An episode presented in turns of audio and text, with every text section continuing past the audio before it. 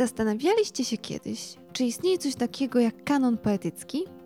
Podczas trzeciego dnia tegorocznego Międzynarodowego Festiwalu Poezji Silesius odpowiedzi na to pytanie szukały osoby piszące wiersze lub piszące o wierszach. Wojciech Bonowicz, Anna Kałuża, Agnieszka Kłos i Jakub Przoniak. Zapraszamy do słuchania i pamiętajcie, poezja nie gryzie.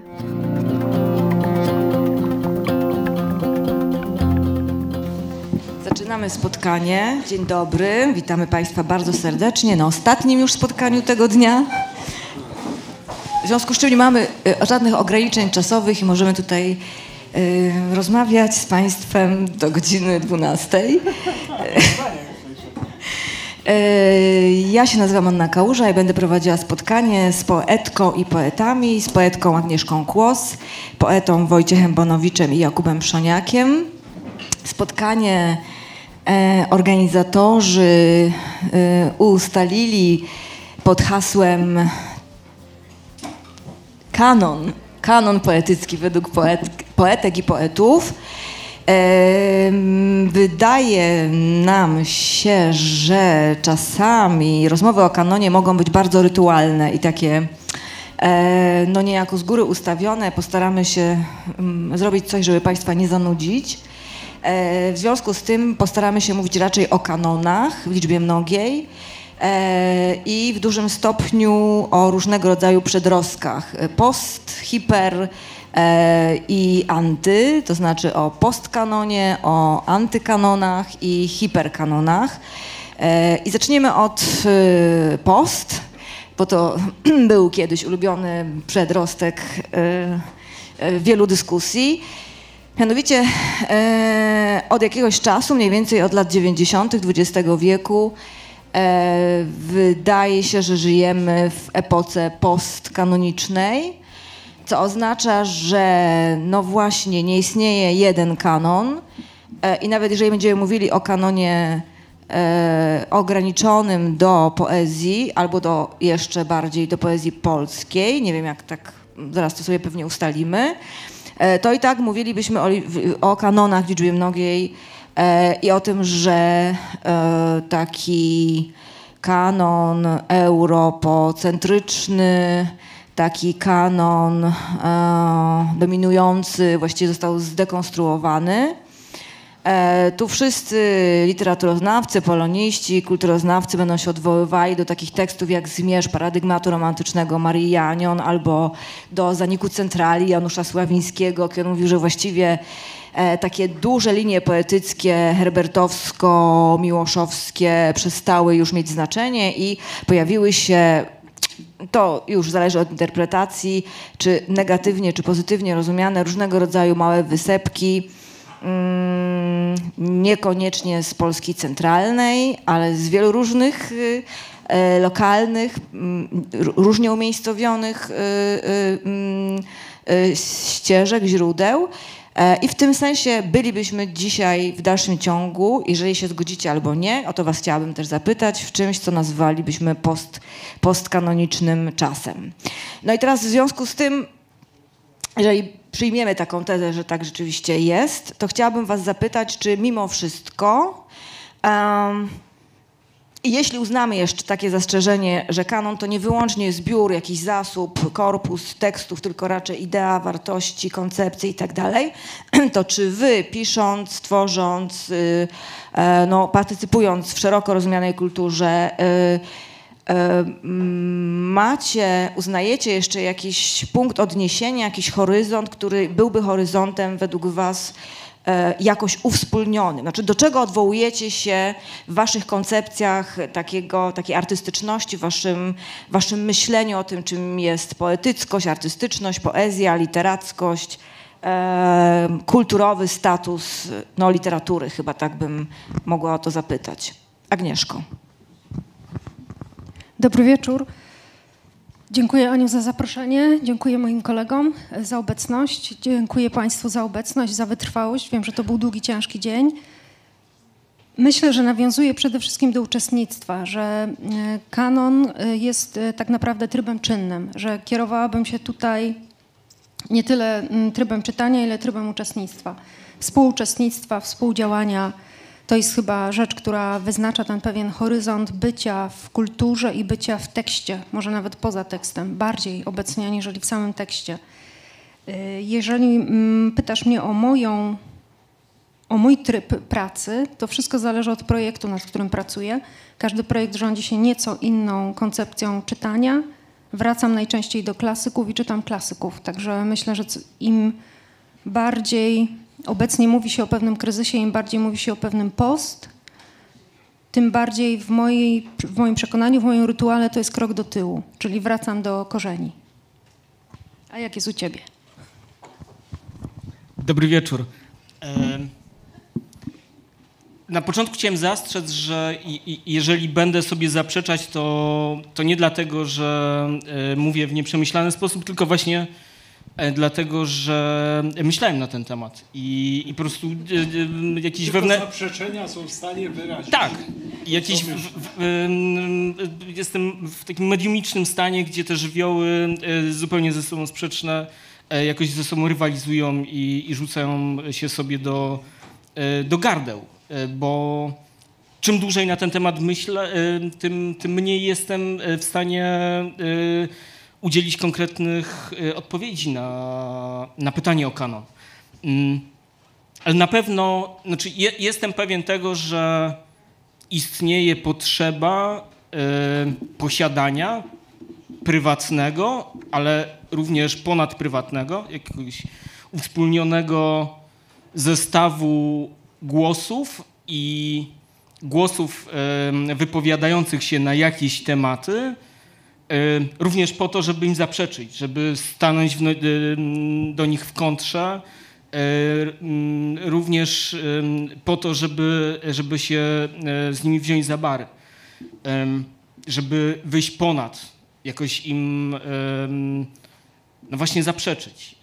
Po to też jest kanon, ale nie tylko. Więc tak, ja, ja robię dla siebie kanon, albo być może bardziej staram się znaleźć to, co moim zdaniem w jakiś sposób kanoniczne już jest, a pozwala mi uczestniczyć e, w, w języku i w em, tematyce, która została już podjęta. I, i w tym sensie to jest ta przestrzeń, która jest nie do przecenienia i, i moim zdaniem jest, e, jest potrzebna. Również po to, żeby, żeby ją e, odrzucać nie? Albo, albo dewastować. Tak, my, my myślę o wielu rzeczach, bo Ania zaczęła się od jakby kilku spraw naraz, nie? I e, jakby mamy taką sytuację w tej chwili, że z jednej strony y, m- mamy rozproszenie, prawda, takiego, tak, i, i na szczęście żyjemy jeszcze ciągle w kulturze wielopodmiotowej, chociaż ci, którzy kulturą zarządzają, akurat chcieliby znowu, żeby był kanon, prawda? Podejrzewam ich, a, a podejrzewam dlatego, że, że słucham ich uważnie, więc właściwie używam słowa podejrzewam jako metafory, że oni wcale nie wierzą, że to jest możliwe. Ale opierają na tym swoją politykę kulturalną, że można będzie ludziom poprzez szkołę, wybór lektur, nie wiem, y, kształtowanie mediów, y, wpływanie na życie kulturalne, będzie można jednak ustalić jakiś taki zasób, może nie tyle nawet lektur, ale sposobów czytania, prawda, czy sposobów tematyzowania i w końcu się osiągnie długoletnią pracą i ogromnym wysiłkiem, yy, prawda? I że jednak yy, ludzie się nagną jakby do czegoś w rodzaju yy, kanonu. Moim zdaniem nie, to jest myślenie wyłącznie życzeniowe i na potrzeby polityczne, ale to jest nasza sytuacja też trochę, do której my się mniej lub bardziej i tak odnosimy w różnych naszych decyzjach, w tym jak się zachowujemy, jak piszemy, gdzie nie piszemy i tak dalej. Mówię o tym dlatego, że y, jakby na początku wypowiedzi swojej przypomniałeś ten okres taki, kiedy to się wszystko właściwie rodziło. Ja jeszcze jeden tekst przypomnę, a to dlatego, że opublikowała go Odra Wrocławska, a ja sobie go wtedy wyciąłem, jak go opublikowała. Jeszcze był PRL, schyłkowy, bo schyłkowy, ale jednak. Jerzy Jarzemski opublikował taki tekst, który miał bardzo ciekawy tytuł Po eksplozji. I Jurek po raz pierwszy tam pisał o tym, że wchodzimy do społeczeństwa właśnie wieloimiennego, wielopodmiotowego, zdecentralizowanego, yy, prawda? I wreszcie także w kultura będzie y, pra, prawdziwa przez to, że zamiast jednego, dwóch, trzech w tej chwili, wtedy obiegów, mówiło się o trzech obiegach literatury, będziemy mieli w ogóle wielość, będzie wiele, nie będzie centralizacji żadnej i tak dalej. I że ta eksplozja będzie jakby takim wyzwoleniem.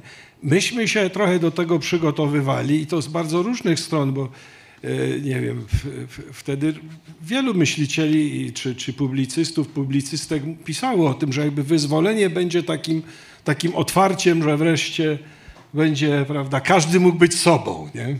Tischner miał tak na wykładach. Będziemy, każdy będzie, wreszcie nie trzeba będzie kłamać, prawda? Każdy będzie mógł powiedzieć, co nawet, kim naprawdę jest. Nie? No i ja tu wymieniam Tischnera, ale to było mnóstwo takich. I rzeczywiście była szybko taka, e, taka eksplozja potem tekstów, że właśnie wchodzimy w społeczeństwo, e, gdzie, gdzie kanon oznacza w najlepszym razie e, właśnie wielość, właśnie liczbę mnogą. Będą różne kanony, różne ośrodki kanoniczności i tak dalej. Nie? Ale bardzo szybko, tak jak w innych aspektach transformacji, pojawił się też odruch lękowy taki. Aha, czyli się pogubimy. I nawet ten sam Jurek za jakiś czas pisze, jednak potrzebujemy, prawda? Pisze, napisał do znaku taki tekst, że jednak potrzebujemy ustalić jakieś reguły, jakiś rodzaj kan kanonu, który nam pomoże. Niech on będzie ruchomy, ale niech my mamy, mamy jednak jakieś punkty odniesienia, bo się, bo się, bo się zupełnie pogubimy. Państwo, dużo bardzo młodych ludzi na, na, sali jest, więc powiem, że wtedy były takie strachy na przykład. Na przykład było takie słowo, słowo postmodernizm było wtedy używane do straszenia. I może to się nam wydać dzisiaj śmieszne, ale straszyli nim zarówno niektórzy publicyści Gazety Wyborczej, jak i arcybiskup Józef Życiński. Po prostu takie były koalicje wtedy. Nie? I, i to właściwie jeszcze nikt nie wiedział dokładnie, co to jest postmodernizm, ale na wszelki wypadek lepiej się tego bać. Yy, yy, bo, bo, bo przyjdzie z tym jakiś chaos, jakiś właśnie yy, jakiś rodzaj relatywizmu, a wiadomo, że w Polsce od razu jak relatywizm to musi być moralny nie? i już, prawda, i, i generalny upadek. Yy, Pamiętam jeszcze jedno wspomnienie, ostatnie wspomnienie, ja przepraszam, bo już widzę takie napisy nad waszymi głowami, ok, boomer, ale, ale to, to jest ważne. Krzysztof, yy, Boże, zmarły niedawno Piotrek Bratkowski wtedy opublikował taki tekst, który pamiętam, że mnie bardzo przejął, yy, bo wydawało mi się, że on zupełnie nie ma racji i że się zagalopował, ale on charakterystycznie pokazuje pewien sposób myślenia Piotrek napisał, skracam bardzo jego, jego wywód, albo kanon, albo kicz. Prawda? Albo będziemy mieli jakiś kanon, albo wpadniemy w kicz, przy czym kicz on rozumiał wyłącznie negatywnie. Prawda? To znaczy, że nie ma żadnych wartości artystycznych. Kicz, uwaga, dla niego to były gry wideo, yy, filmy na platformach, prawda? Wtedy jeszcze nie używało się słowa platforma ale y, no wszystko to, co jakby rozproszy, a jeszcze komiks, to było zabawne. Y, tu się nie zgadzaliśmy głęboko, zresztą w ogóle się nie zgadzałem z tą tezą. Nie? On mówił, ale to pokazuje tego ducha, prawda, że jakby z jednej strony, chcę powiedzieć, otworzyła się butelka, dżin wyskoczył, wyskoczyło nie jeden dżin, tylko wyskoczyło 20 dżinów, wydawało się, że wreszcie możemy żyć w świecie rozmaitości i z drugiej bardzo szybko ludzie jakby przerazili się tej rozmaitości, ludzie także odpowiedni, uczestniczący w kulturze i tak dalej. Teraz do tej części prywatnej przechodzę, jakoś spróbuję. Y, pamiętam taką swoją rozmowę z Igorem Stokwiszewskim, kiedy Igor był jeszcze aktywnym krytykiem. Chyba nawet ona się odbyła tu we Wrocławiu. Ja mówię, Igor, ja ciągle nie mogę uwierzyć, że żyję w świecie, w którym po prostu jest tyle różnych możliwości, taka różnorodność. Ja się ciągle tym pluralizmem cieszę, bo nie znałem go wtedy, kiedy miałem tyle lat co ty. Dla Igora to już był problem taki, że trzeba to zagonić jednak w pewne miejsca. Oczywiście on y, to miał tam określony pogląd na to, w którą, że raczej bardziej w lewą stronę trzeba zagonić, prawda? Y, Ale y, to, to, to mniejsza o to. Jakby dla niego sama pluralizm, różnorodność nie były już wartością. Jakby coś innego już zaczęło być y, ważne. I w tym sensie chyba, tak pamiętam tę naszą rozmowę, próbuję sobie przypomnieć, było jakieś pragnienie, żeby kanony owszem, różne mogą być, ale jednak zhierarchizujmy, prawda? Czyli w tym myśleniu potencjalnie rewolucyjnym nawet, lewicującym, takie jakie on reprezentował, także było takie oczekiwanie, zapędzimy, u, jednak uporządkujmy. Y, prawda? I teraz y, dla mnie osobiście y, różnorodność y, i to, że ja mogę jakby z różnymi poetkami, poetami w- poprzez swoją twórczość rozmawiać, jest ogromną wartością. Znaczy to, że y, na przykład nigdy nie, nie interesowało coś takiego, żeby dopracować się własnego głosu.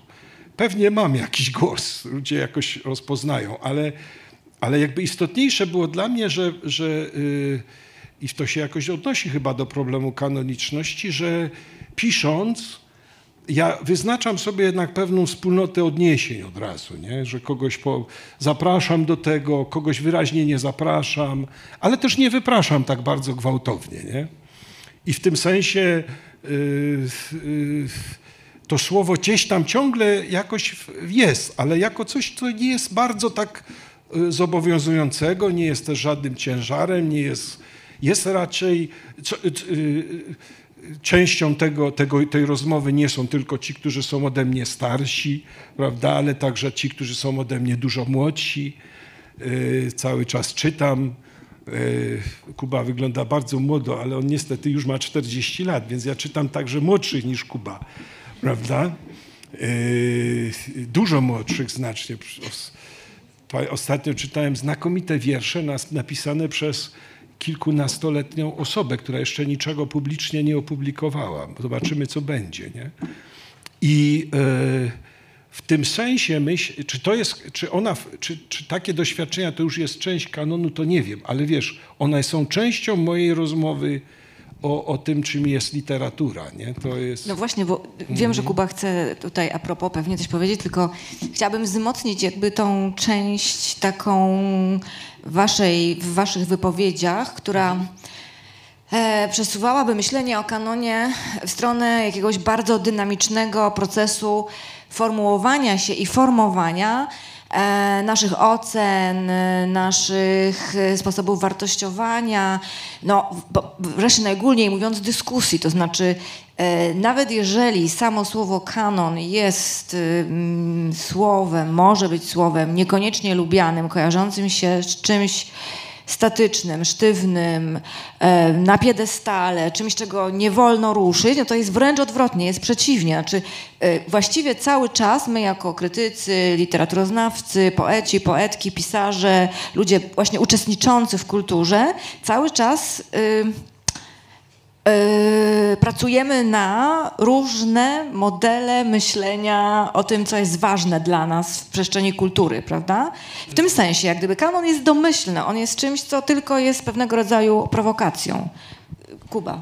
Tak, ta rozmowa, o której Wojtek mówił, jest, wydaje mi się, możliwa tylko w wypadku, kiedy być może nieustrukturalizowany, być może em, oddolny, ale jednak jakiś kanon się wytwarza, bo ona tylko wtedy może być dekodowana przez czytelnika. To znaczy musi być jakieś uwspólnienie, e, żeby ta rozmowa odbywała się również e, w sposób zapośredniczony podczas lektury. I wydaje mi się, że po to ten, e, to, co można nazwać kanonem, powinno jednak mm, jakoś istnieć. Nie?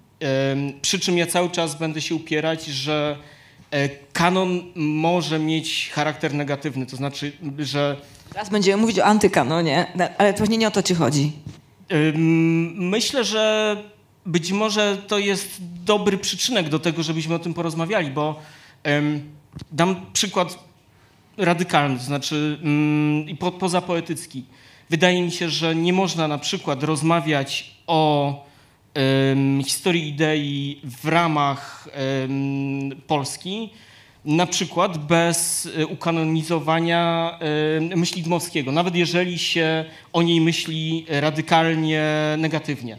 Ale ona jest jakąś płaszczyzną, którą trzeba znać po to, żeby jej zaprzeczyć, albo po to, żeby stanąć do niej w kontrze.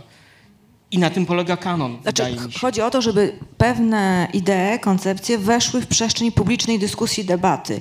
I samo ich wprowadzenie, ich, jej, tak, będzie powodowało już pewien proces nabywania wiedzy, umiejętności, dyskusji i tak dalej, prawda? Więc tutaj... Mhm. Ja mam taki y, tutaj głos dotyczący Twojego wspomnienia, y, dawnego wspomnienia.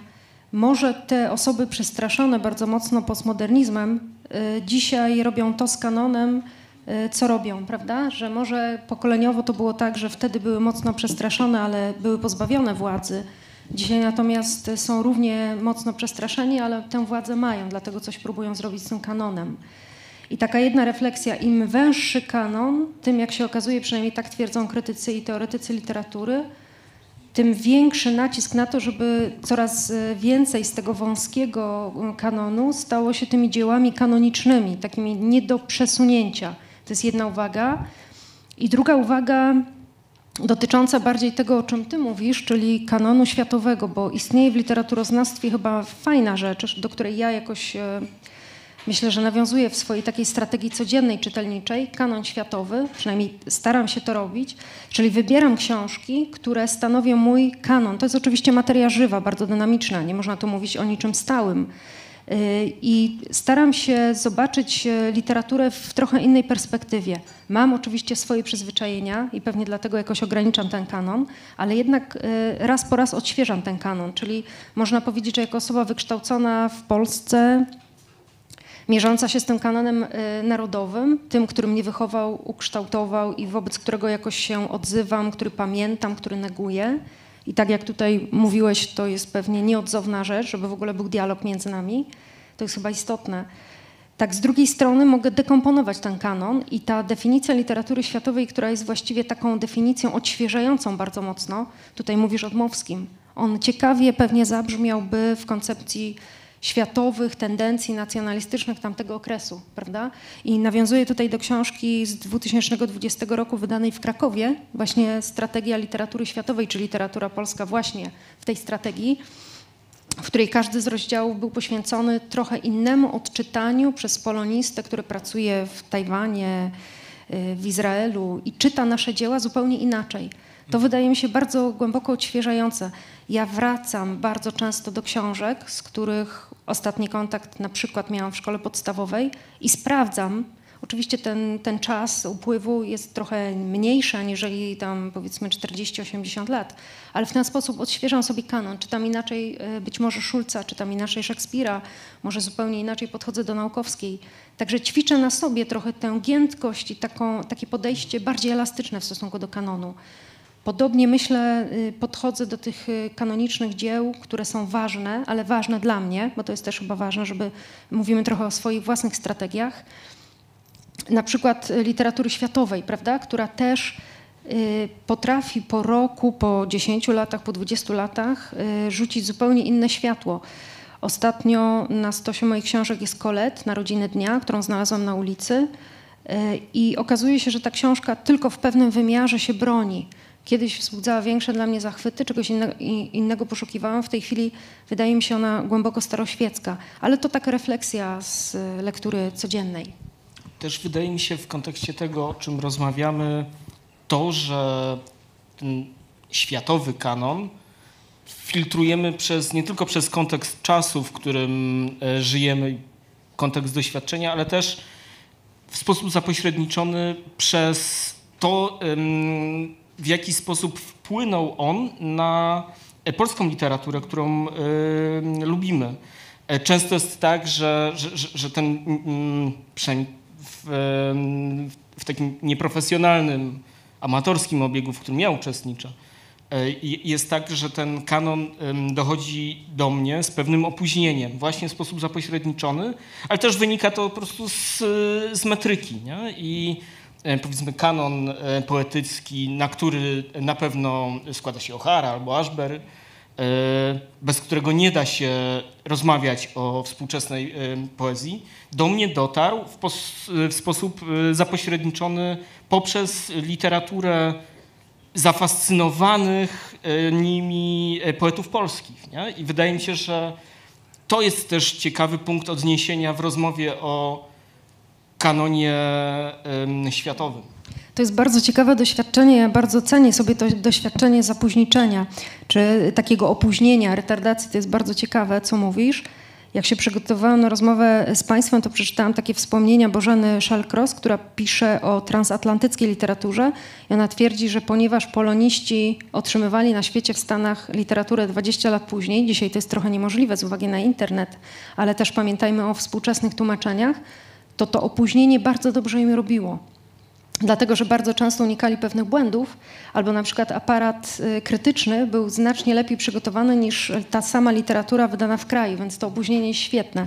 Ja bardzo często dążę do takiego opóźnienia, czytając właśnie książki, które kiedyś były bardzo modne, gorące i specjalnie dochodzę do tego, żeby po iluś latach dopiero do nich dojść. Czyli robię świadomie to, co ty być może jakoś e, żyjesz przypadkiem, prawda? Ja natomiast robię to w pełni świadomie. No. Tak sobie jeszcze myślę, mhm. wiesz, co, co właściwie bym, bo tak przygotowywałem się, co, co jakbym zdefiniował kanon dzisiaj, nie? Czy to jest to, co wypada znać? Czy wypada znać, ale się nie musi? Prawda?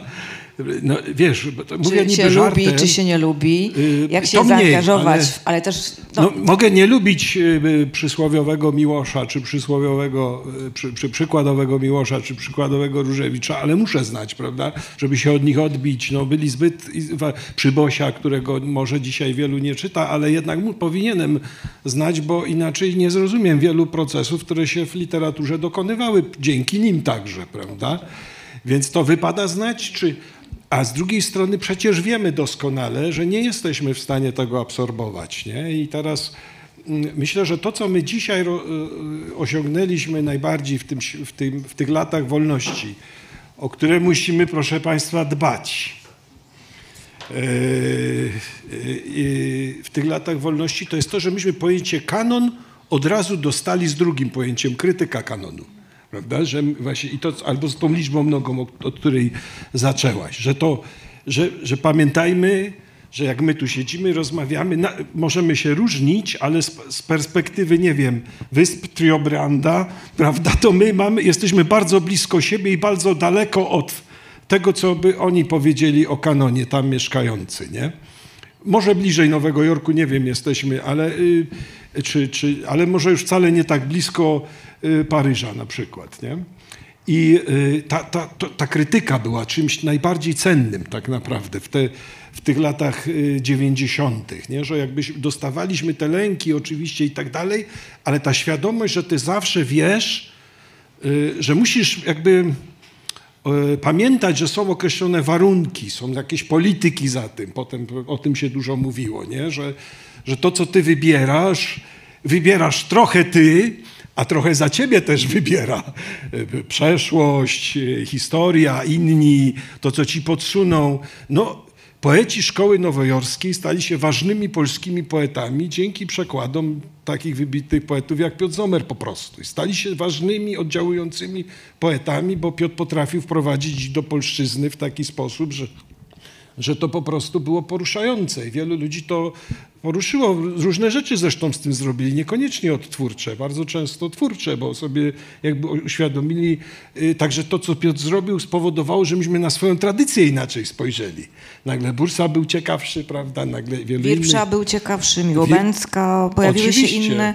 Tak, no to o tym no. jakby też y, zaczęłam mówić, tak, tak. mówiąc tak. O, o, o tym postkanonie, który trochę, czy postkanonach, który w latach dziewięćdziesiątych no właśnie zaczął być widziany z perspektywy takich do tej pory marginalnych albo marginalizowanych poetów, poetek. Pojawiła się Miłobęcka, pojawił się Wirpsza, pojawili się poeci amerykańscy. Zdaje się, że wcześniej jednak bardziej francuscy, na przykład przez Adama Warzyka tłumaczeni, przechodzili. E, więc to jest oczywiście bardzo płynne, to jest zmienne, dynamiczne. Teraz możemy też mówić, jeżeli byśmy przyszli trochę bliżej czasu, w którym żyjemy, czyli roku 23, 24, 22, 23, no to powiedzielibyśmy pewnie o jakiejś dużej znowu popularności, nie wiem, Szalamuna na przykład, prawda? E, Tomasza Półki, bo to też pra- to by w ten sposób działało, ale też Czesława Miłosza, nagle odświeżonego na przykład przez e, Jurczaka, Radosława Jurczaka, prawda? Znaczy odświeżonego, czytanego na nowo. Więc to nie jest oczywiście tak, że jak ktoś wejdzie do kanonu, to od razu zostaje zabity i jest trupem i jest y, czymś nie do ruszenia, jest martwy. Raczej z tego, co mówicie, wszystko z, właściwie działa w ten sposób, że żeby kanon był czymś, co w dalszym ciągu jednak przejmuje nas, no właśnie musi być też odporny na różnego rodzaju krytykę, ataki i tak dalej. Jeszcze je- je- jedno zdanie trzeba dopowiedzieć do tego kontekstu, bo pamiętajmy, że kanon stał się też towarem na sprzedaż. Słowo kanon No tak, ciągle jeszcze I nie mówimy ciągle o tej jest. komercyjnej stronie. Nie chcę y, tu y, za dużo przykładów podawać, ale y, zajrzyjcie Państwo, co robi na przykład od paru lat biuro literackie. Wydaje nowy kanon literatury europejskiej. Z nazwiskami, których większość, y, te nazwiska nic Państwu nie powiedzą. My dopiero je poznajemy, prawda? Autorek, autorów bardzo skądinąd ciekawych, nie wiem, rumuńskich, czeskich i tak dalej. Prawda? Y, Kanon stał się też towarem, to, to z 90 latach było właściwie y, no, no w pewnym sensie no, to tak było zrozumiałe, że tak było, ale, ale w jakim sensie było to okropne, że co chwilę były jakieś ankiety, prawda? Co jest w kanonie, jacy pisarze polscy, prawda, powinni zostać, a, jak, a co powinniśmy wyrzucić. Y, oczywiście to napędzało potem serie wydawnicze i tak dalej, nie? To utowarowienie jest wa- ważne, bo ono też na nas piszących, myślę, świadomie albo podświadomie działa. To znaczy my dlatego właśnie jesteśmy trochę zdystansowani do wszelkich takich kanoniczności, kanonizacji, bo, bo, bo, bo to, to utowarowienie oznacza unieruchomienie właśnie, nie? Właśnie przeciwko tej płynności jest, nie? Takiej, No jest ujednoliceniem. Przy- Mhm. Wydaje mi się, że mm, nieadekwatne albo nadużywa, nieadekwatność albo nadużywanie jakiegoś wyrazu. Tak e, podobną karierę miało słowo kultowy nie? swego czasu, które było bardzo nadużywane. E, nie oznacza, że e, we właściwych... właściwie się używa go ironicznie wyłącznie. Tak, taki- tak, albo tak. zawsze jest jakiś. Otóż to, ale to nie zaprzecza rzeczywistemu znaczeniu tego, e, tego słowa i, i nie powinniśmy e, z niego rezygnować tylko ze względu na to, że, że się znaczeniowo wyciera poprzez e, te e, nadużycia. Ja bym e, chciał zwrócić uwagę na e, nie tylko ten merkantylny element, czy, czy, taki e, rynk, urynkowienie tego, tego wyrazu, ale na tą taką spontaniczną przestrzeń tworzenia się pewnych hierarchii czy, czy kanonów. Podałbym przykład właśnie przywołanego Szalamuna, który wydaje mi się, że wchodził do polskiego kanonu y, y, znowu zapośredniczony przez Biedrzyckiego.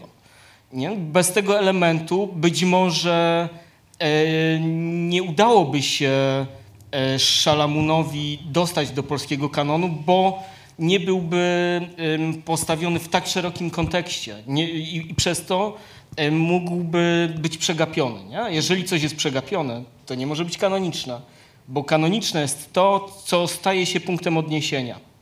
Ja tak Przez, wcześniej przez oczywiście mamę Miłosza, czyli Katarinę Oczywiście. Szalamun-Biedrzycką, to jednak te pierwsze książki przekładowe były głównie jej, prawda? Tak, tak, oczywiście. Nie chodzi mi I o same przekłady, jakby tylko ożywiły o... taki... A potem Miłosz, jakby w to, że Miłosz to wszedł także, no wiecie, załatwiają sprawy rodzinne. Ale Oczywiście, to znaczy, że musisz, wiesz, jakby, przepraszam, tylko, że musisz jakby się naprawdę głęboko przejąć tym, co chcesz włączyć w przestrzeń publiczną. Y, no, Mówiąc o tym... Tak, stać się takim ambasadorem, Tak, ambasadorką tak. taką, prawda? Dlatego, Tego- że im, i w związku z tym im słabsza krytyka literacka, tym słabszy kanon. Znaczy te, im słabsza krytyka literacka, tym kanon bardziej nieruchomy. Tym mniej rzeczy się będzie działo wokół kanonu. Bo to on, zawsze kanon musi wejść z mocą, decyzją jakąś interpretacyjną. Znaczy wprowadzasz nazwisko, wprowadzasz razem z koncepcją, z ideą, z jakąś ko- konkretną myślą, nie? Tak, Ale Tak, w tym powiem, sensie to y- nigdy nie były same przekłady, tylko zawsze były przekłady i komentarz, prawda? ale też wpływ. I, a potem A wpływ potem poszedł za wpływ. tym. I wydaje mi się, że tym kluczowym elementem jest właśnie ten wpływ. Znaczy, ale tutaj pomijacie chyba też wiele innych elementów. Ja spytałam dzisiaj sztuczną inteligencję, czym jest kanon, jak ona by to widzi, jak, jak mogłaby to ustalić. I oczywiście poza krytykami jest wiele innych elementów, które wpływają na ten kanon. To nie jest nic sztywnego i to nie jest nic, czego nie możemy obalić. Y, W którymś momencie, tak odnosząc się do różnych wypowiedzi, nie notowałam, ale postaram się jakoś zreferować. Pierwsza rzecz, która przychodzi mi do głowy, to kanon, a arcydzieła. Czy kanon, a poeci uznani, czy poeci naprawdę istotni. Te dwie rzeczy można rozróżnić. To naprawdę można, można potraktować jako dwie swobodne rzeczy, które nachodzą, ale, ale czasami idą nie w parze. Kolejna rzecz to są lata 90. i Teresa Wallas, która wtedy postawiła taką tezę, o której, o której tutaj mówił Wojtek, czyli takiej, taką tezę, gdzie rynek się otwiera i nagle mamy do czynienia z wielkim sezamem, gdzie polska literatura może być na nowo przetłumaczona, skomentowana i sprzedana. Ja pamiętam to jako okres natłoku literatury, którą uważaliśmy w liceum jako lekko obcą, mianowicie literatury emigracyjnej. Nie wiem, czy pamiętacie ten moment, w którym nagle przyszła polska literatura, która dla mnie miała taką naklejkę literatura obca, bo nagle przyszły, przyszło to wszystko, co z wydawnictwa Nowa, z Londynu i tak dalej. Nagle okazało się, że to jest też nasza polska literatura, chociaż my wtedy jej do końca nie znaliśmy. To było du duże zaskoczenie. To też był ten część literatury, która cały czas walczyła o to, żeby wejść do kanonu. Problem był jeszcze taki, że ona była bardzo zróżnicowana wewnętrznie, a myśmy wszystko czytali trochę pod etykietą emigracyjne. A przecież pod tą etykietą mieścił się, nie wiem, Józef Mackiewicz i Leo Lipski na przykład, co jest kompletnie no, nie, do, nie do zestawienia właściwie. Jednocześnie wszystko było dowartościowujące, jeżeli miało etykietę emigracyjne. I Wydaje tak, i, i, dogma, i dowartościowujące i od razu powiem polemicznie stygmatyzujące. To znaczy bardzo szybko to się jakby to zainteresowanie się cofnęło niestety. Dlatego, że wlało się bardzo wiele różnych rzeczy i ludzie się w tym po prostu pogubili. A pojawiły się nowe debiuty rodzime tutaj, yy, domowe, nie?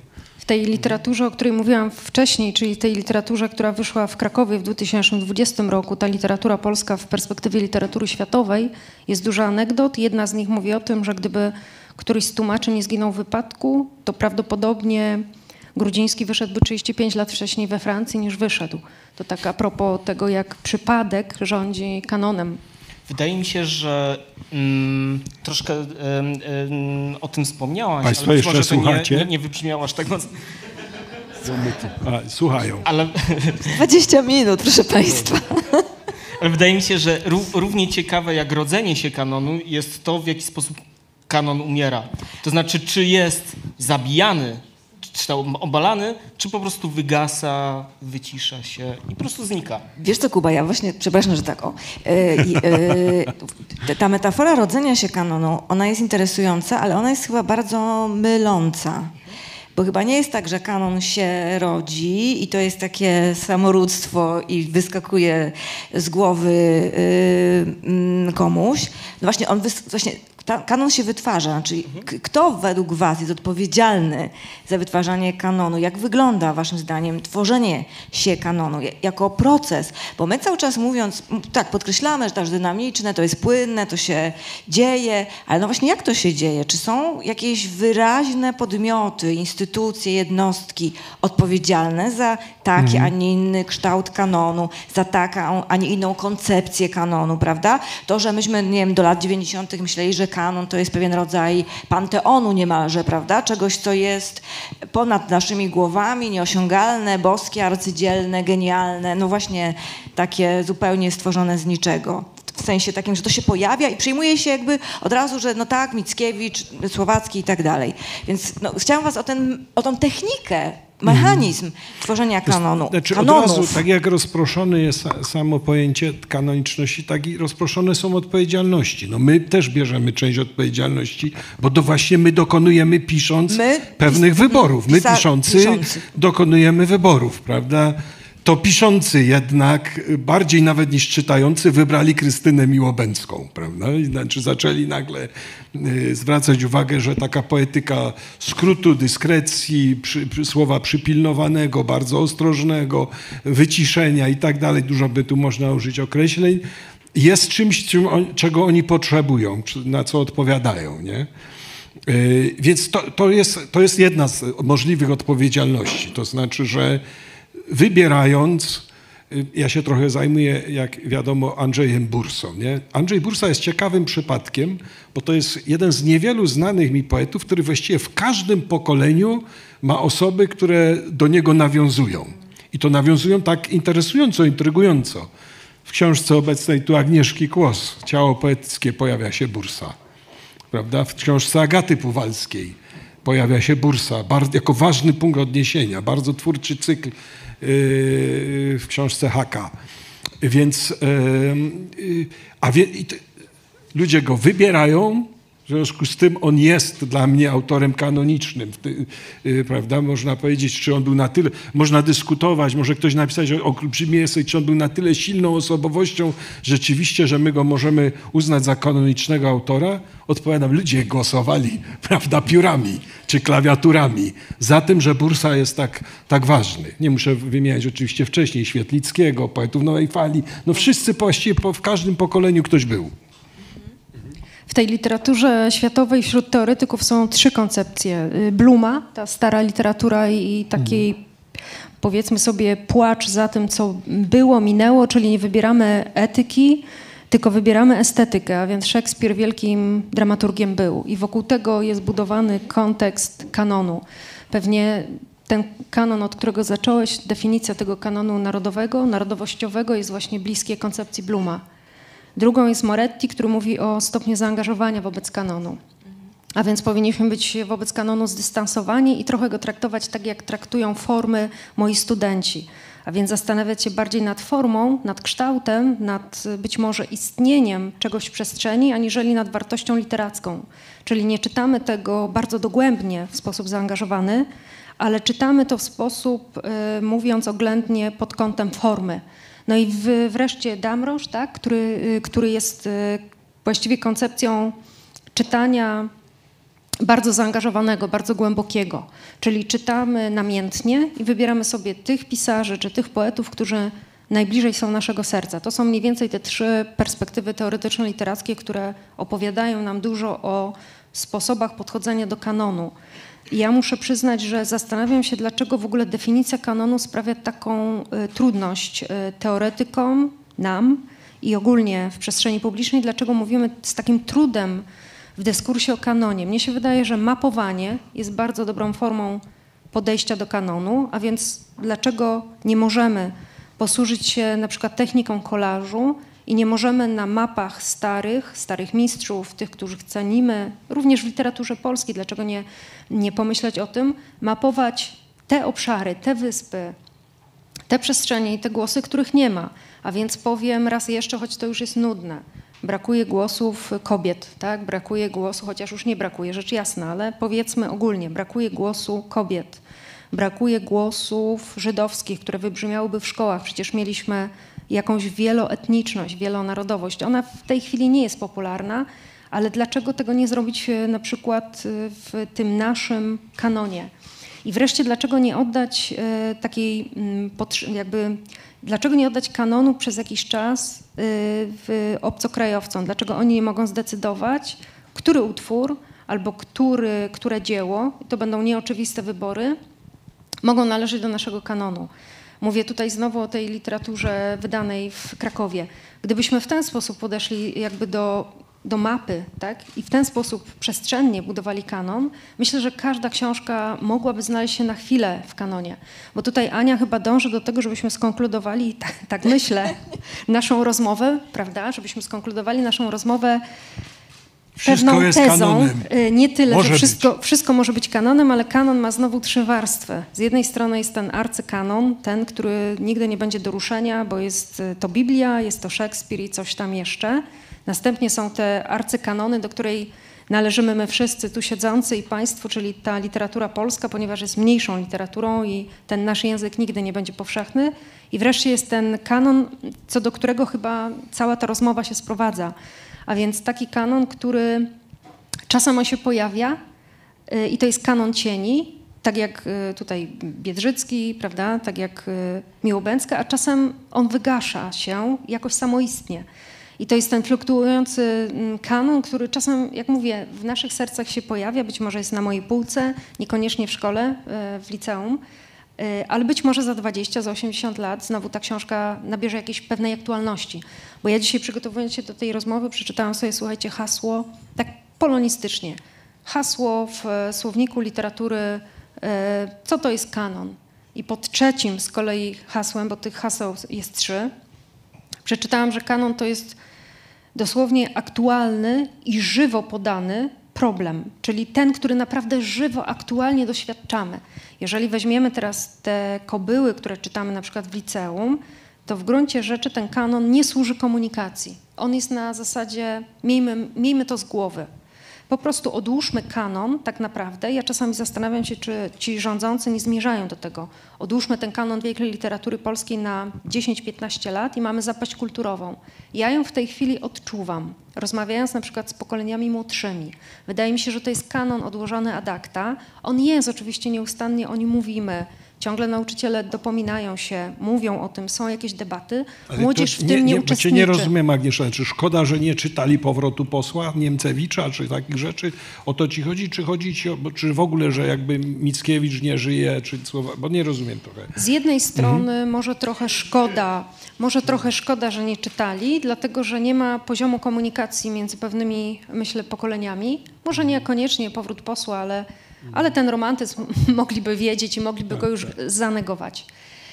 Robi się pewne, pewien kłopot komunikacyjny pomiędzy naszymi pokoleniami, ponieważ e, wydaje mi się, że y, jeżeli pewną część kanonu odłożymy ad acta, nie jesteśmy w stanie się na pewnym poziomie skomunikować. I to już jest problem na zasadzie pewnej przypadkowości. Mówię tutaj na przykład o sieci i o tym, jak sieć wpływa na kanon. Sieć y, jest taką rzeką subtelnie płynącą, ale nieustannie szemrzącą gdzieś tam, prawda? Ona nieustannie coś zmienia, ona nieustannie coś podkopuje. Y, I ten kanon jest zmieniany również przez sieć, ale sieć e, rządzi się przypadkowością. Co ciekawe, bardzo duża część właśnie moich studentów przyjmuje tę przypadkowość za taką przypadkowość intelektualną, to znaczy mo, może coś znajdę, może nie znajdę, może przeczytam, może nie przeczytam.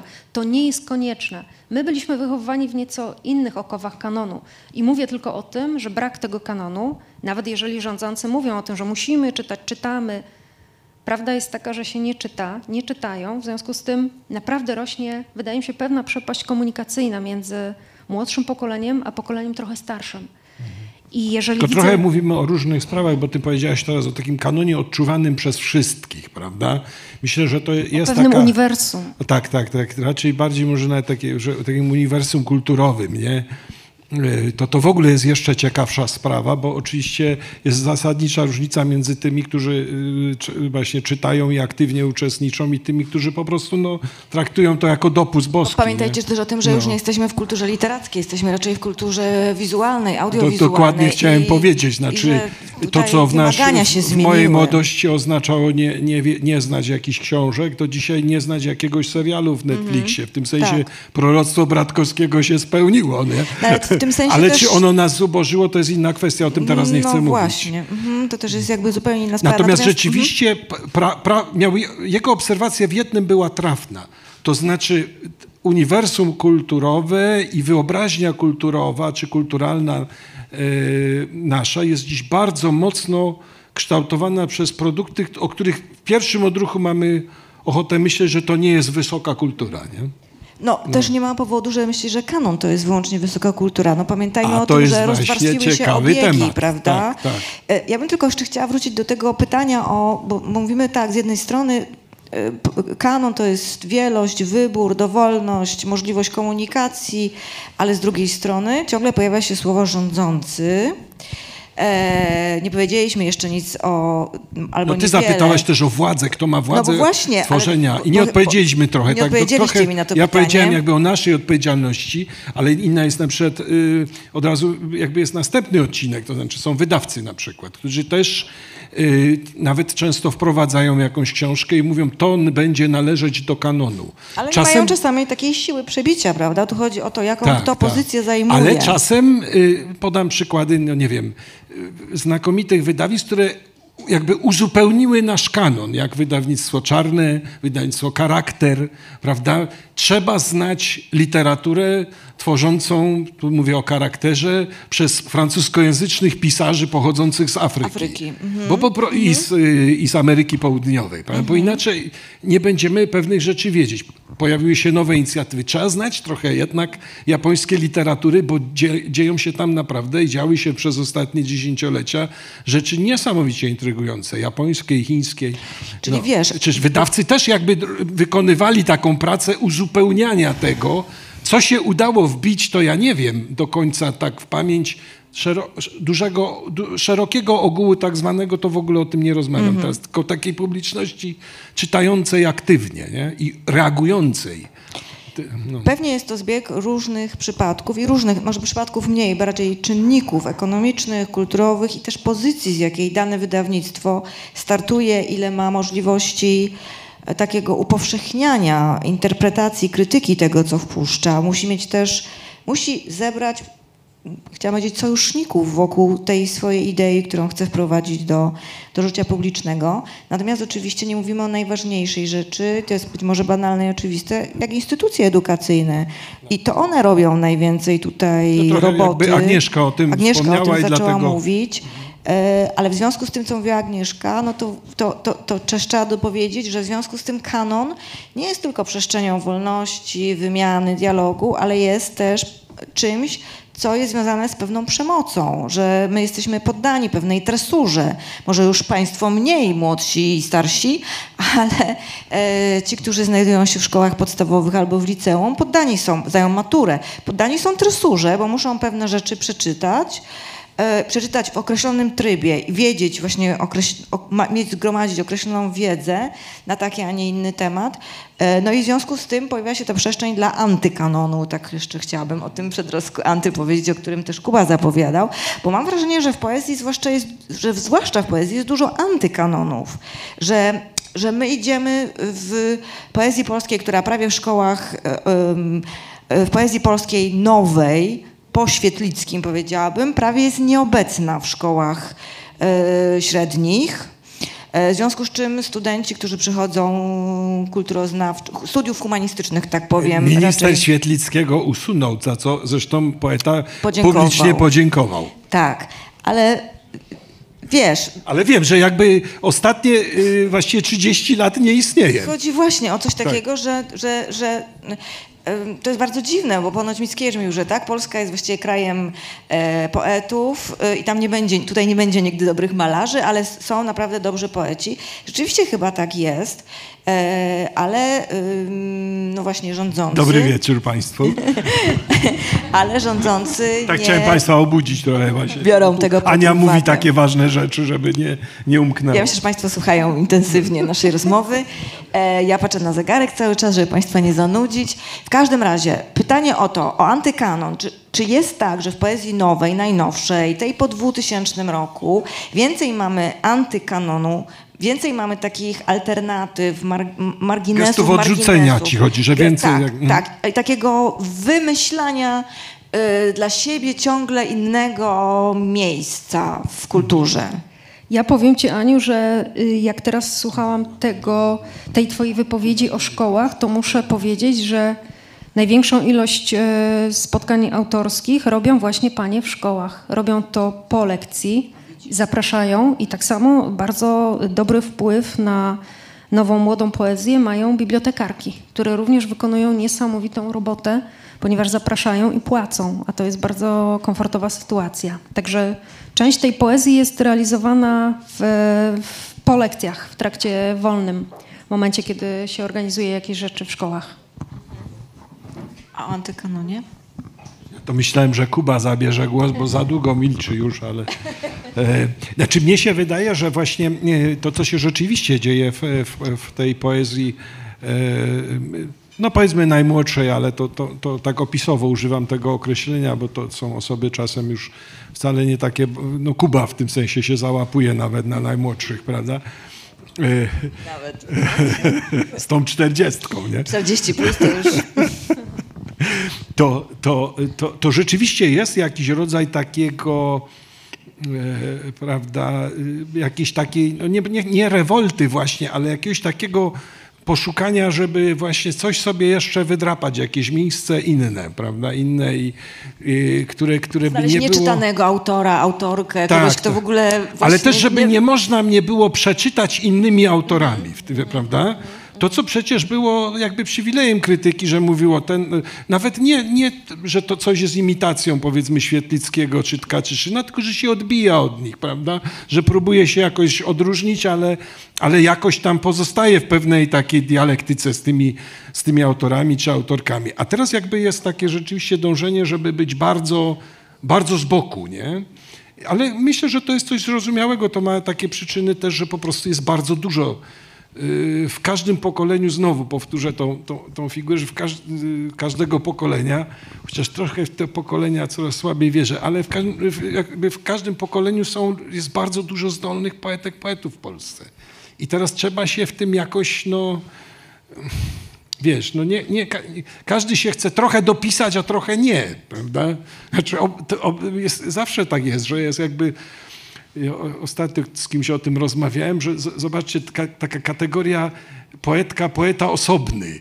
Nagle się stała jakby najwyższym, yy, najwyższą pochwałą, że ktoś jest osobny, czyli nigdzie Nie, nie, to już chyba przynależy. zgrało, to już jest, to już jest No, śmieszne. no nie, no, w pewnym momencie się stało. No, ja nie mówię o tym, co dzisiaj, tylko mówię, że w pewnym momencie osobność stała Tak, się była na taka przykład, kategoria Prawda, był taki moment, jest, nie? tak, że właśnie okropna. każdy był osobny. Zwróćcie proszę uwagę na to, że y, tak mi się wydaje, gdybyśmy się przyjrzeli rzeczom, które są w kanonie, to one u zarania dziejów zawsze były, stanowiły pewien antykanon. Nie? To znaczy y, balady i romanse były opisane zaraz po powstaniu jako język brudnych pomywaczek. Nie? E, I mm, wydaje mi się, że to jest No, natu- Ulysses Joyce'a dalej, tak, prawda? Dużo takich przykładów. tak, i, i to jest naturalna e, kolej rzeczy. To znaczy, mm, żeby coś mogło stać się ważne, to musi iść w poprzek, a potem kostnieje i staje się tym, z czym u zarania dziejów walczyło. Czy, Czy w jakiś kostnieje, bo nie, ma, nie, jest Tak. jakby, nie, nie jest czytane na nowo, Znaczy, prawda? Bo to jakby w ten jakby- sposób chyba, tu Agnieszka o tym mówiła mocno, tak, że... chyba, chyba najbardziej znanym gestem literat, czy cytatem literackim e, mówiącym o antykanonie jest ten słynny cytat z Gombrowicza, który mówił o słowackim, który miał wyśmiać właśnie e, jakiś rodzaj kanoniczności, ale on teraz jest uczony w, w szkołach, nie? Z, z, z którymi się ścierał. Nie?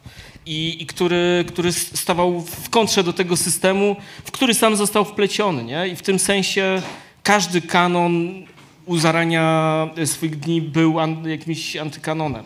To ma duży związek z pamięcią, bo kategoria kanonu jakoś dużo ma paraleli z pamięcią kulturową. Bardzo dużo można sobie przeprowadzić różnych e, podobieństw. I myślę, że wtedy te niekanoniczne teksty wywoływały duże poruszenie, dlatego przechodziły do takiej pamięci komunikacyjnej. Ludzie sobie opowiadali, żyli tym, przekazywali dzieciom, to jest jakaś książka czy zjawisko. No ale z czasem oczywiście to sztywniało i stawało się coraz bardziej skostniałe i bez tego kontekstu kulturowego, historycznego, często do danego dzieła nie jesteśmy w stanie wejść, prawda, do środka, żeby je zrozumieć. To pewnie dlatego wiele wyjaśnia, że balady i romanse może niekoniecznie, no ale Gombrowicz, który był chyba takim pisarzem ideowo antykanonicznym, jest dobrym przykładem na to, że, prawda? Ale właśnie mówiąc o kostnieniu, nawet nie miałem na myśli um, obumierania, ale właśnie em, obrastania, w, w- wchodzenia na cokół, nie? czy bycia stawianym na cokół. Przywołany tutaj Bursa na samym początku był bardzo w poprzek ówczesnego pisania. Nie? On był rebelianckim em, głosem. I dopiero potem stał się tym, do którego nawią- po prostu bursą przez wielkie B. A jeszcze myślę, y, bo wiesz, y, y, jeszcze myślę o czymś takim, znaczy, bo cały czas się zastanawiam nad swoistością tej sytuacji rzeczywiście tych, tych roczników teraz jakby wchodzących do literatury i myślę, że część z nich może nawet myśleć tak. Antykanon polega na tym, że nie patrzcie, co jest za moimi plecami, bo ja w ogóle nie piszę za plecy, tylko jakby interesuje mnie, jaki świat jest przede mną i jaki świat ja tworzę.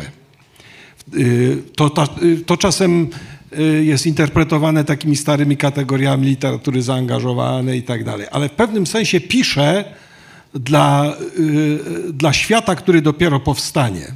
Nie wiem, Tomek Bąk tak pisze, tak mi się wydaje.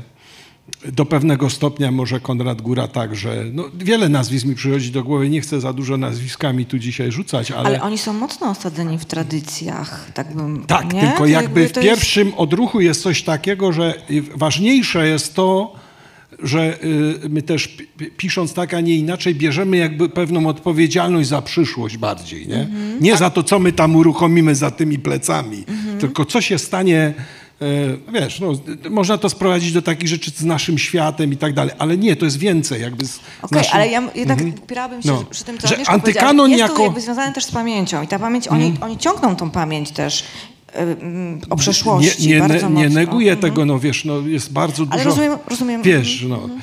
Y, I jeszcze druga rzecz, że, bo powiedziała Agnieszka o tej mapie i tak mi się od razu zaczęłam myśleć o wielu takich sytuacjach, na przykład y, przez wiele lat myślałem, że poeta taki jak Piper nie, będzie poetą wyłącznie z podręczników. I nagle przychodzi Marcin, prawda, mokry i robi coś takiego, że nagle Piper zaczyna znowu żyć, prawda? wypadało wiedzieć o Piperze i to on należał, nigdy nie wypadł z kanonu on akurat, prawda? No ale był takim, y, taką, taką trochę martwym elementem tam, prawda? I nagle przychodzi ktoś i za, udało mu się. Więc te białe mapy, białe plamy na mapach trochę się likwidują jednak.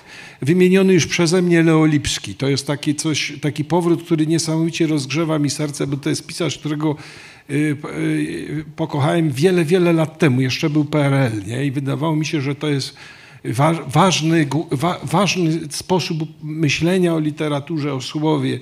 Dzisiaj on ma już bardzo dużą grupę entuzjastów, nie? Yy, wydawa- yy, słuchajcie, no, zd- zdarza się, znaczy Zuzanna Ginczanka to jest nazwisko, które w, w międzywojniu było traktowane yy, z jaką, może w najlepszym razie z, z podziwem, ale nic więcej. Znaczy, bar, nie, właściwie jedynie Gombrowicz podobno się na niej poznał naprawdę, że to jest pewna osobowość. Nie? Dzisiaj to jest nazwisko, które znają ludzie nawet specjalnie literatury nieczytającej. Są możliwe takie powroty, No bo pojawiła Anna się... Świerszczyńska, Anna Świerszczyńska, No. którą miłość tam nalala, ale na przykład Ale- wyszła teraz bardzo dobra książka Kasi Katarzyny Szopy na Tak, temat tak, y, tak. Anny Świerszczyńskiej i to jest rzeczywiście taki wielki Świszczyńska powrót. to jest przypadek trochę podobny do Bursy, że jednak w, jakby poe, znowu poetki, poeci różnych pokoleń zaczęli do niej się odwoływać z różnych powodów zresztą. Jedni dobudowałam barykadę, a inni do tych wierszy bardziej erotycznych, a potem przyszła fala zainteresowania tym kobiecym przede wszystkim wymiarem jej, jej twórczości. Nie? I w tym sensie no, są rzeczy, które znikają z mapy.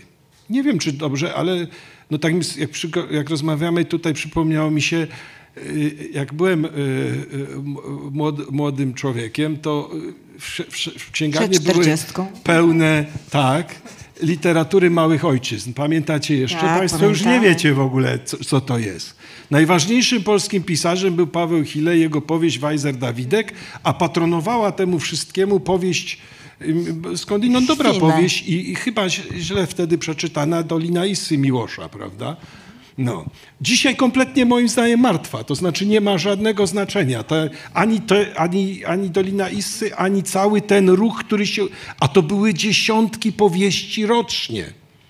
No Prawda? bo też projekt tych małych ojczyzn był takim projektem transformacyjnym, który chyba się nie do końca powiódł. Właśnie, on się nawet nie przełożył na kształt Polski, tak, prawda? Tak, Tylko no, nawet jednak zupełnie. Nie? zostaliśmy Polską centralną, a nie nie udało się też to, regionalną. o czym Agnieszka wspomniała, bo ta literatura, y, jak, jakkolwiek by myśleć o wartościach estetycznych, ona na przykład promować miała właśnie różnorodność, spojrzenie na Polskę jako wielo, wielokulturowość i tak dalej. To się nie udało. Dzisiaj więc chcemy bardziej czytać Stryjkowskiego na przykład, którego właśnie zaczęła wznawiać Austeria, czyli pisarza wcześniejszego, bo to nam więcej powie, prawda, niż tamta literatura. Nie wiem, czy pamiętacie, ale podobnie takim nurtem żywym była wtedy literatura feministyczna, literatura mniejszości seksualnych. To były tu również lata y, 90., gdzie wydawało się, że wszystko jest możliwe. Dzisiaj takim ukoronowaniem tej literatury i tej próby wprowadzenia tego do szerszego obiegu są dezorientacje, które nie tak dawno zostały wydane, prawda?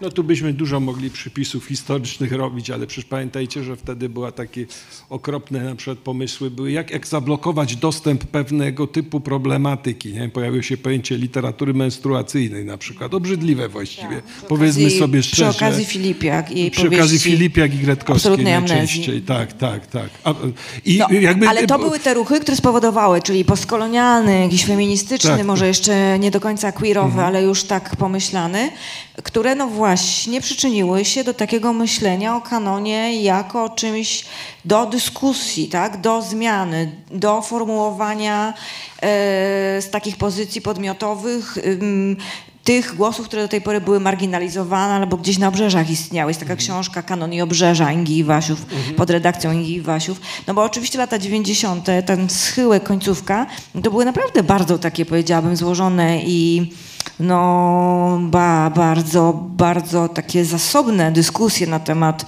e, na temat kanonów. Nam się to trochę teraz ostatnio zmieniło, wygasło to, ale chyba ze względu na to, że w ogóle dysku... bo to jest taki poziom meta oczywiście, nie? Możemy mówić, jak rozmawiamy o kanonie, to jest poziom meta, ale tutaj brakuje dyskusji na temat tego, no właśnie, dlaczego bursz, burs, bursa w dalszym ciągu jest e, burszta ważnym wydawcą, a bursa ważnym e, poetą i no i, ale z tego, co mówicie, w dalszym ciągu jednak kanon, już teraz trochę zmierzam do zamknięcia dyskusji i będziemy Państwa oczywiście prosić o zabieranie głosu. E, dlaczego dlaczego y, myślicie o kanonie jednak jak o martwych autorach i autorkach? No E, niekoniecznie, nie? No, Nie? znaczy, no, ale rzeczywiście jakoś tak y, upływ czasu jakby decydowałby. Decyduje, Nie, nie? mhm. Chociaż no, jak wymieniłem choćby nazwisko Krystyny Miłobęckiej, ale też i moich młodszych kolegów i Nie chcemy uśmiercać pani Krystyny Miłobęckiej. co, co? Nie chcemy uśmiercać pani żaden Krystyny- sposób, W żaden sposób. Nie, zwaham się, czy nie powiedzieć pewnej anegdoty o pani Krystynie, bo byłem ostatnio i ona też pokazuje, jak, jak, jak też ważne jest, nawet z tych wielkich nazwisk kanonicznych, wszyscy dokonują swoich wyborów. I e, pani Krystyna leżała w łóżku e, i e, byliśmy z Jarkiem Borowcem u niej w domu opieki, gdzie teraz jest. No i tak rozmowa była trudna, bo była bardzo zmęczona i w pewnym momencie padł pomysł, żebyśmy jej czytali Leśmiana. I ona ma swoje tam wybory. Generalnie, powiem Państwu skrótem, lubi wiersze, w których są drzewa. Więc czytaliśmy dęby i tam inne. Czytamy, czytamy i ja mówię pani, znaczy my jesteśmy na tym, więc mówię, Krystyno, może ci przeczytam dziewczynę, to jest jednak arcydzieło. I- czytam tę dziewczynę, ja zawsze mnie ten wiersz rozpala. I ona mówi, wiesz, ja tego nie pamiętam. Ja sobie zdałem sprawę, że tam w środku nie ma żadnego drzewa w ogóle, ani żadnej rośliny. W związku z tym ona nigdy na ten wiersz nie zwróciła uwagi, Jest tylko młot. bo tam ni, ni żywej duszy, ni dziewczyny i ni, w ogóle niczyjego w kwiatach losu tam nic nie ma, nie?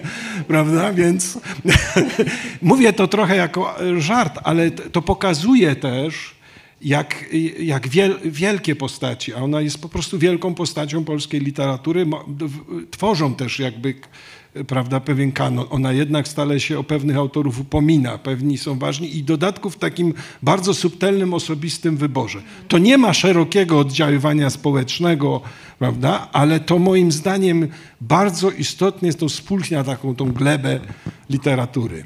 Ostatnie pytanie. Według Was dzisiaj, kto dla Was jest Waszym prywatno-poetyckim e, sercu najważniejszy, najważniejsi? Jacy są autorzy, autorki? Agnieszko. Ale to żywych musimy mówić. Nie, no, nie wiem.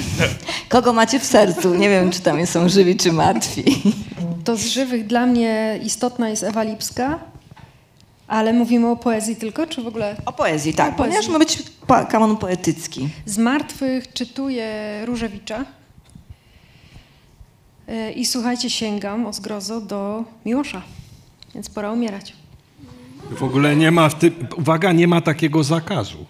Póki co, bo nie wiem jak co minister wymyśli, ale Ja od roku e, z młodzieżą staram się licealną czytać mm, poetów współczesnych. E, Często e, niewiele z mojej perspektywy e, 40-letniego starca starszych od nich. Z ich perspektywy to, już mm, często są studenci, więc starzy ludzie, ale, ale w, w ten sposób y, sam sobie zdałem sprawę z tego, że em, tworzy mi się jakiś rodzaj takiego bardzo współczesnego em, kanonu.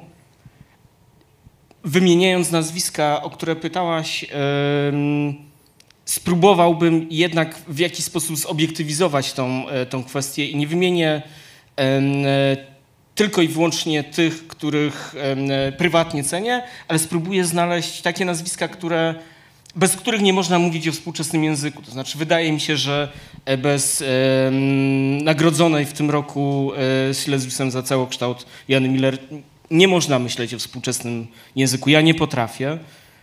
Ale tak samo na przykład bez Romana Honeta em, nie da się myśleć o, o współczesnej e, poetyce. E, Pewnie bez e, Tomasza Półki, na pewno bez Świetlickiego i bez Sosnowskiego. Nie, nie, nie, można, no nie sposób rozmawiać o, o współczesnej poezji. Myślę, że za chwilę okaże się, że Laura Osińska, czyli Ania Adamowicz, w tym właśnie wydaniu będzie punktem odniesienia do, do poetyki z pewnego obszaru tematycznego, nie? Do, e, który moim zdaniem został przez nią e, bardzo pięknie e, zarysowany. Na pewno bez Konrada Góry nie da się mówić o, o współczesnym języku.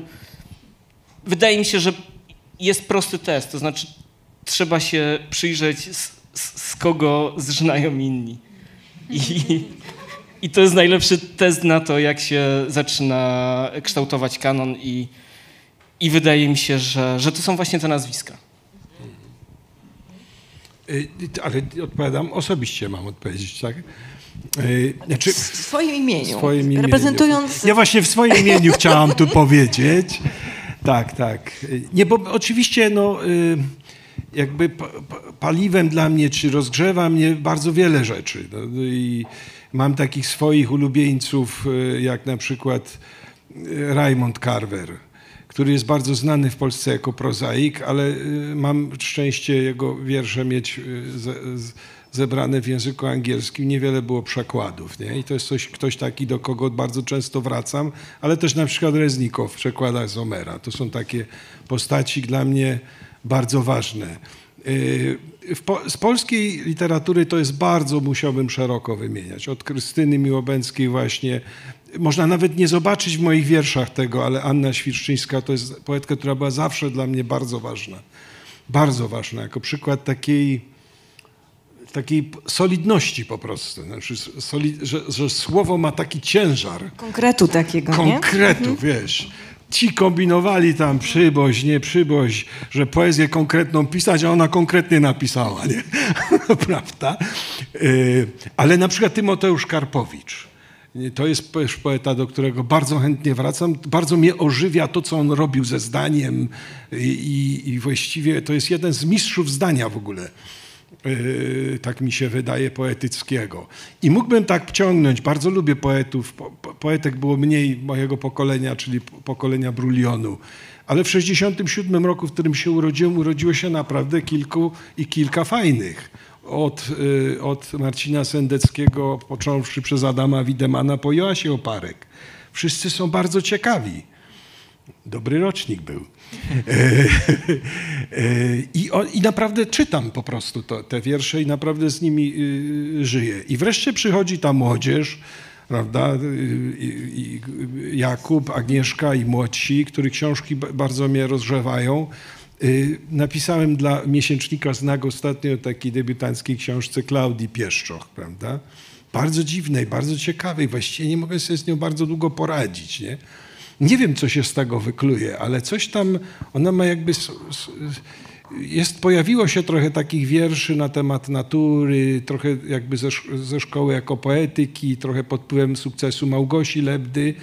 I ona nagle przychodzi takie, taka dziewczyna i trochę jakby robi ani tak, ani siak, ani w ogóle, wiecie, y, nie, y, y, ma coś i muszę powiedzieć, że to mnie przejmuje, nie? I jakoś się tak tym tym za, za, zaintrygowałem, więc to jest bardzo szeroko u mnie i nigdy nie wiadomo właściwie, no nie, no nie, ale są też te przywiązania po prostu, no są takie pewne przywiązania odwieczne. Mm, Często wracam do Piotra, wspomnianego Piotra Zomera, do, do, do tego, jak on pisze. Chociaż ja, ja piszę zupełnie inaczej, ale Piotr jakby ma w sobie, podobnie jak Krystyna Miłobęcka, jakiś rodzaj takiego wezwania do pewnej, pe, pewnej takiej uważności na słowo, na słowo mówione, nie? żeby też nie, e, prawda, on, on to doprowadził do, do perfekcji. Cieszę się, że jest w nominacjach. Miłosz Biedrzycki, to też jest rocznik 67, nawiasem mówiąc, nie? Zupełnie inny pomysł znowu na to, jak wykorzystać mowę kolokwialną. A mówiłeś, że nie wierzysz w pokolenia, ale no, No. coś jest. Ale czuję, rzeczy. że e, też wiesz, na przykład ważnymi poetkami dla mnie są ciągle i, i, i, Marta Podgórnik i, i czytam każdą książkę. Jest lepiej, jest gorzej czasem może, ale i ca- wszystko to jest mnie intryguje bardzo. Justyna Bargierska. Dużo zawdzięczam, mi się wydaje, takich przemyśleń jej. Może nie praktyce poetyckiej, ale tak, żeby sobie pomyśleć, co ja jeszcze mógłbym zrobić, prawda? Ja już na sam... No nie, nie, no wiesz, mógłbym bardzo długo ciągnąć, a czas jest ograniczony, te drzwi z tyłu są wprawdzie zamknięte na klucz i państwo nie wyjdą, ale, ale jednak Już właśnie na, na, na, na sam koniec... może chcą zapytać o coś. Zaraz, zaraz. Chciałem sobie sam zaprzeczyć, bo e, mówiłem o tych poetach, których głos wybrzmiewa w innych, ale oczywiście są też tacy, bez, który, o, bez których nie da się opowiedzieć o współczesnej poezji, a nie wydaje mi się, żeby... I znowu, o, to są właśnie ci osobni, nie? Z, z których być może, którzy być może są tak, tak osobni, że be- bez nich nie da się opowiedzieć o współczesnej poezji, ale równocześnie nie sposób z nich e, czerpać w sposób e, bardzo bezpośredni, nie? I to jest właśnie na przykład Justyna Bargielska, moim zdaniem. Ale też na przykład Dycki, nie? E, który, O tak, tak, oczywiście. Tak. e, który No, jest jest- jedyną osobą, która czerpie z samego siebie, nie? I to jest właśnie... I tylko jemu wolno. I tylko jemu wolno. Aczkolwiek I są- tylko są, on umie to zrobić. Są próby, są że można zobaczyć pewne takie próby jakby wejścia w, w ten model, prawda, takiej właśnie autoreferencyjności, takiego samozwrotności. Jest trochę poetek, poetów, którzy próbują jakby ten gest naśladować. No. Szanowni Państwo, teraz dla Państwa czas, jeżeli mają Państwo ochotę, konieczność powiedzenia o czymś. Bardzo prosimy. Jest. Ja mam do Państwa pytanie o przyszłość kanonu. Mam wrażenie, że to jest rzecz, która została trochę ruszona. Trochę mi tutaj brakuje informacji. W dzisiejszych czasach, e, gdzie kanon może być mieczem w rękach czwartej władzy, może być e, mieczem w rękach e, firm, które zajmują się inżynierią socjologiczną i przede wszystkim sztucznej inteligencji, czy widzą w tym Państwo zagrożenia dla kanonu, możliwości jego pewnego rozwodnienia bądź manipulacji nim do takiego stopnia, że następne pokolenia, które nie siedzą tutaj z nami, e, będą kanon traktowały już jak właśnie pewien rodzaj kiczu i gdzie właśnie ten antykanon bądź w ogóle brak kanonu e, stanie się po prostu większą wartością dla nich. Jakbyście się do tego odnieśli? Ta dobra informacja brzmi, że ta sztuczna inteligencja żywi się tym, co tam wrzucimy. I jak widzę, co ona robi ze słowem, z obrazem, to zawsze trzeba jej coś dać. Więc to jest dla mnie ta budująca informacja, że to, co my wrzucimy, to otrzymamy. Bo z drugiej strony ta inteligencja to nie jest intelekt, prawda? Czyli być może ta sztuczna inteligencja nie jest w stanie jeszcze opanować wszystkiego. Sama się pocieszam w tym momencie, odpowiadając na Pana pytanie. Mi, socjologiczną, takie jak Cambridge Analytical, które są w stanie ten, ten kanon wykorzystać do kształtowania pomysłów następnych. Znaczy mi się wydaje, że em, problemem em, jest nie tyle to, że ktokolwiek chce manipulować e, kanonem poetyckim, tylko bardziej to, że po prostu oni nawet nie wiedzą, że taki kanon istnieje, bo, bo mają lepsze rzeczy do roboty. I to jest większy problem moim zdaniem. Czy zagrożenie jest duże? Tutaj ma Pan rację, jeśli chodzi o algorytmy i o sposoby, w jaki rzeczywiście pracuje algorytm w sztucznej inteligencji i jak bardzo wyklucza, i jak świetnie wyklucza, jak bardzo dobrze uczy się terminu wykluczania. Okazuje się, że być może akurat w tym aspekcie e, przeczytania pod kątem wykluczania e, ta sztuczna inteligencja może nam zagrozić. To rzeczywiście tutaj bardzo słuszna e, refleksja i czujność. Choć są też takie głosy, że ona może pomóc na przykład y, y, włączyć prawda, różne y, takie, takie, no w naszym przypadku mówimy o literaturze, ale takie obszary kultury, których właśnie nie umie, próbujemy od lat i nie możemy, prawda, że być może ona widząc nasze uporczywe wysiłki, prawda, zainspirowana naszą pasją, to, to jest wielka zagadka. Natomiast mi się wydaje, że tak w praktyce bardzo niewiele osób w ogóle ma coś takiego jak kanon literacki, prywatny, prawda? Więc to yy, Oprócz tego szkolnego. oprócz tego szkolnego, gdzie wiadomo, że yy, jak się powie, nie wiem, jak w kabarecie powiedzą, wpłynąłem na suchego przez twór oceanu i wypije się flaszkę i publiczność się śmieje, bo wszyscy musieli się tego jeszcze tego nauczyć. I, i to pewnie tak będzie, ale yy, w sensie żywego odbioru myślę, że będzie raczej tak, że to się będzie dalej pluralizować. Yy, I będą takie ruchy w, obie, w obu kierunkach, to znaczy rozpraszania i skupiania. Co jakiś czas, jak nam za dużo będzie, jak będzie za duże rozproszenie, to się będziemy zwoływać znowu co, wokół tych wartości, które są wspólne, nie? Bo jakieś wspólne jednak są. No my jednak, yy, a tośmy o tym nie rozmawiali, ale, ale pewnie byśmy drugą dyskusję mogli odbyć. Pytanie oczywiście, jakie wartości przyszłość wybierze. Ja tego nie wiem, bo być może najważniejszą wartością stanie się przetrwanie. I wtedy duża część tego, tej literatury, która dzisiaj jest dla nas ważna, może się okazać w ogóle do tego przetrwania nieprzydatna. No ale to jest jedna jeden z możliwych scenariuszy. Na razie ważna jest wolność, wielorako rozumiana. Nie tylko w Polsce od razu. I miłość. No. Ania, coś się dzieje? Wolność i miłość. Czy mają Państwo jeszcze jakieś pytania? Bardzo długo Państwo wytrzymali z nami. Bardzo Państwu za to dziękujemy. Yy, Wszystko, co powiedzieliśmy, było niekanoniczne. Proszę tego nie traktować jak... I do widzenia. Bardzo Państwu dziękujemy. Dobre. Dziękujemy bardzo.